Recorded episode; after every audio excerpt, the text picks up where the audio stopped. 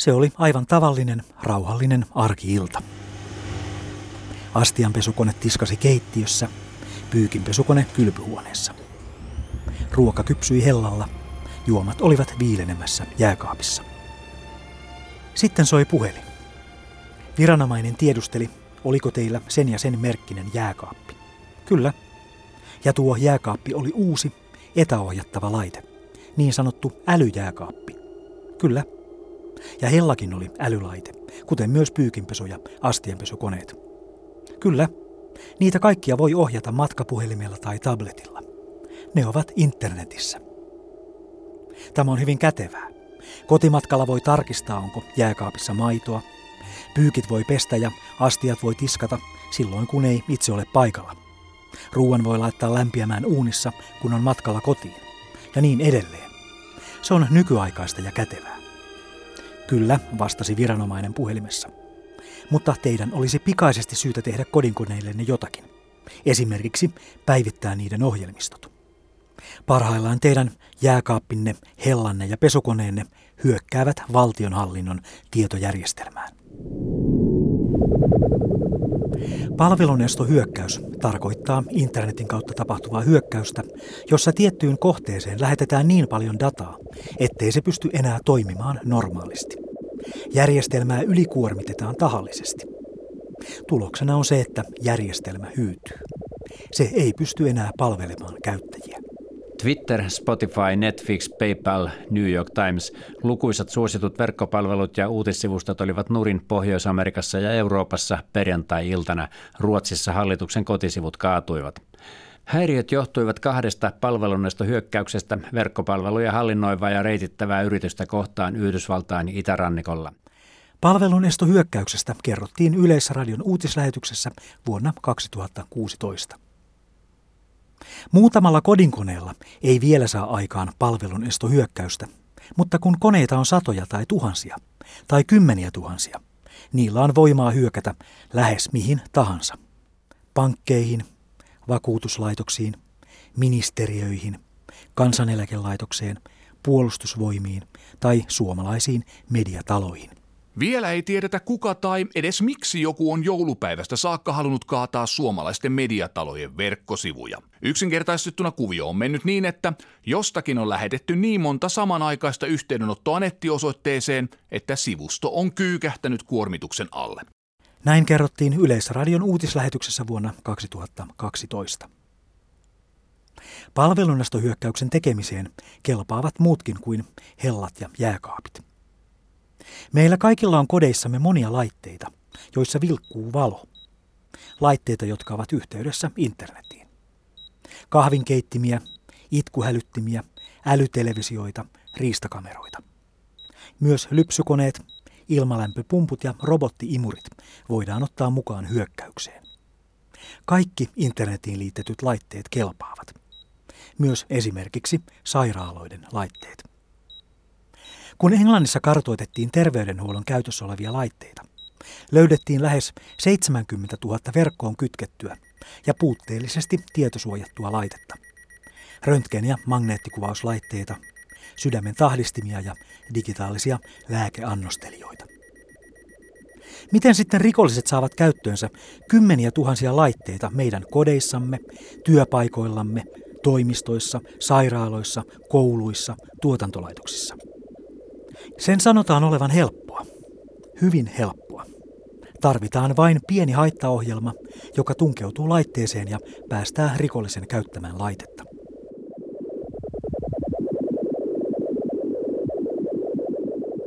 Eikä edes tarvitse olla rikollinen päästäkseen tutkimaan verkkoon liitettyjä suojaamattomia laitteita. Internetissä on vapaasti tarjolla Shodan-niminen hakukone, joka etsii nimenomaan näitä verkossa olevia turvakameroita, tulostimia, lämmitys- ja ilmastointijärjestelmiä. Kaikkia laitteita, joihin periaatteessa kenellä tahansa on pääsy. Verkkoon liitettyjen laitteiden tietoturva on usein lähes olematon. Verkkoon liitetyt ja huonosti suojatut laitteet on suhteellisen helppo valjastaa mukaan rikolliseen toimintaan. Rikolliset saavat helposti käyttöönsä kymmeniä tuhansia laitteita eikä laitteiden pahaa aavistamaton omistaja huomaa yhtään mitään. Mitä sinä tekisit, jos sinulla olisi 10 000 tietokonetta? Talvella vuonna 2016 erään Lappeenrantalaisen kerrostalon asukkaat heräsivät kylmään aamuun. Ulkona oli kylmä, mutta niin oli sisälläkin. Talon lämmitysjärjestelmä oli yhtäkkiä lakannut toimimasta. Se oli kaapattu osaksi palvelun estohyökkäystä. Se oli mennyt sekaisin ja lakannut toimimasta. Raumalla taas äijän suon jäähallin jää alkoi sulaa. Hallin jäähdytysjärjestelmä oli yllättäen lakannut toimimasta. Myös tämä johtui hyvin suurella todennäköisyydellä palvelunestohyökkäyksen aiheuttamasta tietokoneviasta. Siinä oli automaatiovika, että oli mennyt niin sanotusti tietokone jumiin, että se alakeskuksen vaihtamisella saatiin homma toimimaan taas normaalisti. Huhut tämmöisestä verkkohyökkäyksestä näihin järjestelmiin eivät todennäköisesti pidä paikkaansa. No enpä usko, että meidän osat pitää paikkaa, että meillä on siinä vahva suojaus, että ei sen pitäisi päästä ulkopuolelta kenenkään hyökkäämään. Että se oli vaan toi sama käyttöjärjestelmä, systeemi oli jossain muualla päin Suomeen hyökätty, mutta eipä meidän jäähallilla ollut siihen ulkopuolelta käsiksi käyty todennäköisesti. Rauman jäähallin tapauksesta kerrottiin Yleisradion uutislähetyksessä vuonna 2016. Kun viestintäviraston kyberturvallisuuskeskus tutki verkkoon liitettyjen suomalaisten laitteiden tietoturvaa, löydettiin noin 6000 suojaamatonta järjestelmää tai laitetta. Siis järjestelmää tai laitetta, jotka lähes kuka tahansa voi ottaa helposti hallintaansa verkon kautta. Esimerkiksi näistä kriittisistä perusrakenteista on sähköjakelun verkosto, jossa käytetään aika paljonkin teknisiä ratkaisuja ja niitä ohjataan tietoliikenneverkoilla, jolloin sähköjakelu on riippuvainen sitten siitä, että kuinka hyvin ne tietoturva- ja turvallisuusratkaisut tietoliikenneverkoissa on toteutettu. Näin kertoi VTTn tietoturvatutkimuksen koordinaattori Reijo Savola Yleisradion uutislähetyksessä vuonna 2006. 19-vuotias suomalaisnuorokainen tuomittiin syksyllä vuonna 2017 ehdolliseen vankeusrangaistukseen törkeistä tietomurroista, törkeästä tietojärjestelmän häirinnästä ja vaaran aiheuttamisesta tietojen käsittelylle. Nuori mies oli tunkeutunut 1500 tietojärjestelmään ja tehnyt 3500 tietomurtoa. Hän oli haittaohjelman avulla kaapanut käyttöönsä lukuisia internetiin liitettyjä koneita ja rakentanut koneesta niin sanotun bottiverkon, toisinsa liitettyjen koneiden verkon, jonka avulla on mahdollista tehdä verkkohyökkäyksiä.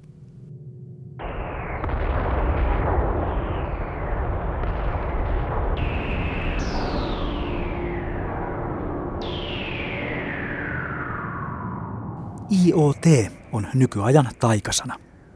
IoT, Internet of Things, esineiden internet. Kaikki mahdolliset laitteet varustetaan mikrosirulla ja liitetään internetiin. Näin kaikkea on helppo ohjata ja valvoa vaikka älypuhelimella. Laitteet keräävät ja lähettävät tietoa itsestään, toiminnastaan ja käytöstään ja tottelevat niille verkon kautta lähetettyjä käskyjä.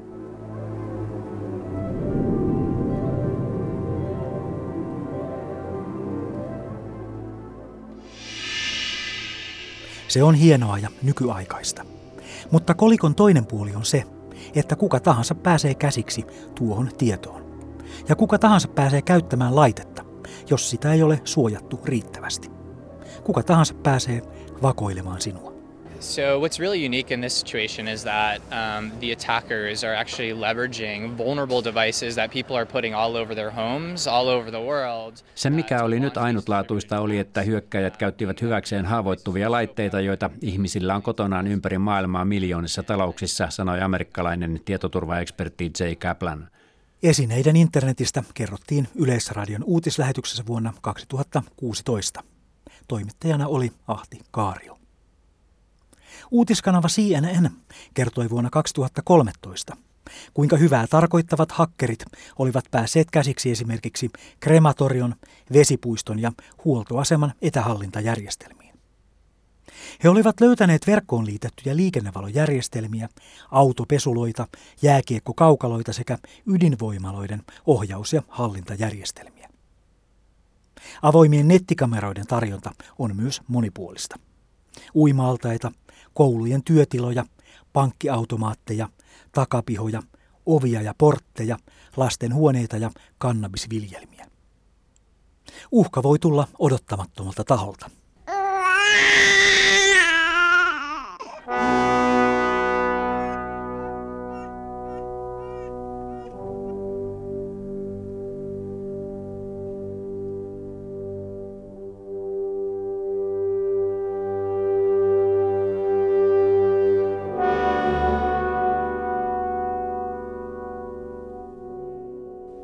Vauvojen itkuhälyttimet on nykyään useimmiten liitetty internetiin. Niissä on kamerat ja mikrofonit. Rikollinen voi helposti muuttaa ne piilokameroiksi ja salakuuntelulaitteiksi. Niiden kautta voidaan helposti myös tunkeutua ihmisten kotiverkkoihin. Amerikkalainen CBS kertoi vuonna 2016 tuntemattomaksi jääneestä henkilöstä, joka jutteli perheen vauvalle verkkoon liitetyn itkuhälyttimen välityksellä. Hän pystyy myös katselemaan huonetta itkuhälyttimen kameran kautta. Myös lapsille tarkoitetut älykellot on havaittu epäilyttäviksi. Älykellon sijaintia ja samalla lapsen sijaintia on helppo seurata ja kellon kautta on mahdollista salakuunnella, mitä lapsen ympäristössä tapahtuu. Joidenkin kellojen kautta on myös mahdollista kommunikoida kellon käyttäjän kanssa. Kun vanha tuttu Barbinukke alkoi puhua vuonna 2015, huomattiin, että Nuken olisi sittenkin ehkä kannattanut olla hiljaa. Hello Barbie-niminen nukke on interaktiivinen nukke. Se kuuntelee lapsen esittämiä kysymyksiä ja osaa vastata niihin. Hello Barbie käyttää samaa puheentunnistusteknologiaa kuin muutkin digitaaliset avustajat.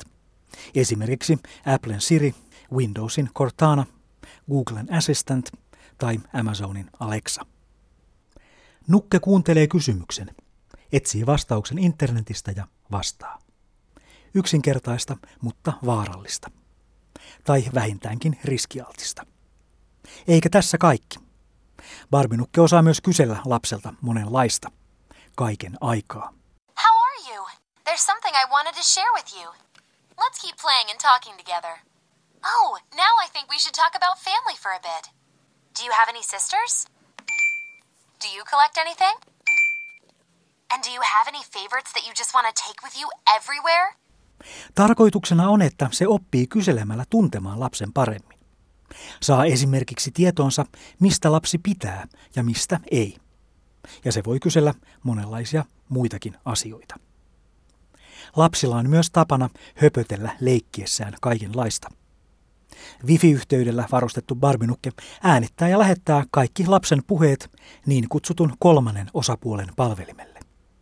Tässä tapauksessa leikkikaluvalmistaja Mattelin yhteistyökumppanille Toy Talk-yhtiölle, joka puolestaan on kertonut jakavansa hallussaan olevaa tietoa esimerkiksi tietojätti Microsoftille. Barbie on siis mennyt mukaan melko suuriin kuvioihin. Eikä se ole yksin. On myös puhuva nukke nimeltä Keila.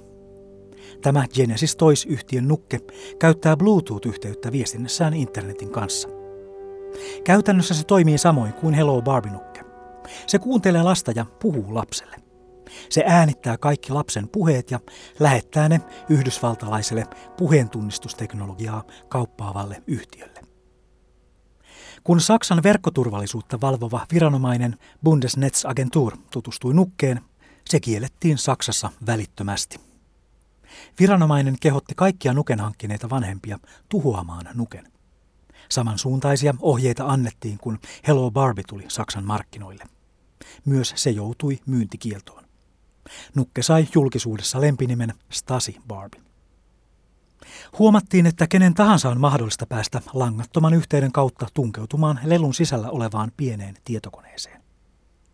Näin on mahdollista kuunnella, mitä lapsi puhuu nukelleen, ja myös vaikuttaa siihen, mitä nukke puhuu lapselle. BBCn tiedeohjelmassa näytettiin vuonna 2015, kuinka keilanukke saatiin puhumaan, mitä haluttiin.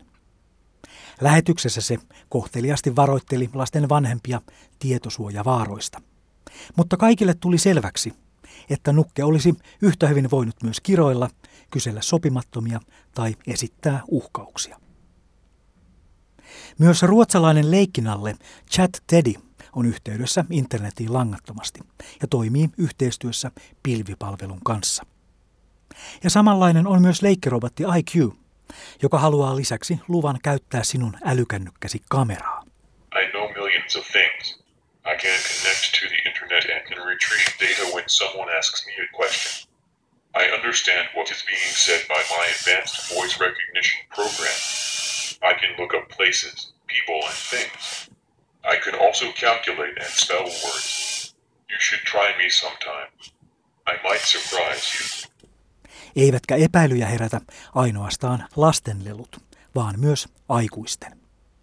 Vai mitä pitäisi ajatella matkapuhelimen applikaatiolla ohjattavasta vibraattorista, joka äänittää kaiken, mitä laitteen käytön aikana tapahtuu?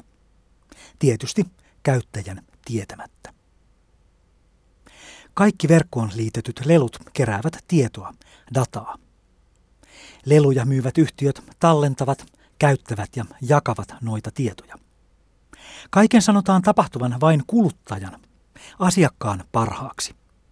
Kerätyn datan avulla parannetaan palvelua, sanotaan. Kehitetään puheentunnistusteknologiaa ja tekoälyä. Laaditaan parempia algoritmeja. Tai tietoja käytetään muuhun tutkimukselliseen tarkoitukseen, kuten erään valmistajan nettisivulla todetaan. Internetiin liitettyjä härveleitä on jo nyt enemmän kuin ihmisiä maapallolla. Vuonna 2017 maapallon väkiluvuksi ilmoitetaan 7,6 miljardia ihmistä. Samaan aikaan maapallolla on 8,3 miljardia internetiin liitettyä härveliä. Ja tämä on vasta alkua. Valitettavasti just tämmöiset esineet, joissa on tietotekniikkaa, niin usein ovat sitten tietoturvalta niitä heikoimpia, koska tämä nyt vähän laahaa perässä suhteessa näihin varsinaisiin käyttölaitteisiin, niin, niin tota, to, toimittajat ja valmistajat ei välttämättä edes huomaa ottaa huomioon sitä mahdollista riskiä, mikä niihin laitteisiin sisältyy. Ja kaikki, mikä on netissä, on periaatteessa jollakin tavalla sieltä kaivettavissa. Ja niihin saadaan yhteyksiä suhteellisen helpostikin nyt tämmöisissä huonoimmissa tapauksissa. Näin kertoi Jyväskylän yliopiston tietoturvapäällikkö Teijo Roine Yleisradion uutislähetyksessä vuonna 2016. On ennustettu, että kaikki sähköllä toimivat laitteet yhdistyvät ennen pitkää internetiin. Tapahtumaketju on jo alkanut ja etenee hyvää vauhtia. Ehkä nopeammin kuin arvaammekaan. Pian muunlaisia laitteita ei ehkä enää myydä. Kansainvälinen tietotekniikkayritys Gardner arvioi, että vuonna 2020 internetiin on liitetty 21 miljardia laitetta. Siis 21 000 miljoonaa laitetta ja järjestelmää. Lasten leluista teollisuuden ja tuotannon ohjausjärjestelmiin. Leivän pahtimista ja televisioista kamerakoptereihin ja autoihin. Vielä hurjempia visioita esittää intialainen The Economic Times-lehti – Lehden esittämän arvion mukaan vuonna 2020 internetiin olisi liitetty 50 miljardia laitetta. Kaikki on jo kytketty kaikkeen, toteaa tekniikan tohtori Pentti O.A. Haikonen kirjassaan Tietoisuus, tekoäly ja robotit. Hän sanoi, että esineiden internet levittää tekoälyn kulovalkean tavoin kaikkialle, eikä prosessia voida enää pysäyttää. Pistoketta ei voi enää ottaa seinästä, hän kirjoittaa, ja sanoi, että tuo kaikkialle leviävä tekoäly ei ymmärrä mitään. Se ei ole oikeaa älyä eikä tietoisuutta. Se on jotakin muuta, jotakin paljon pahempaa.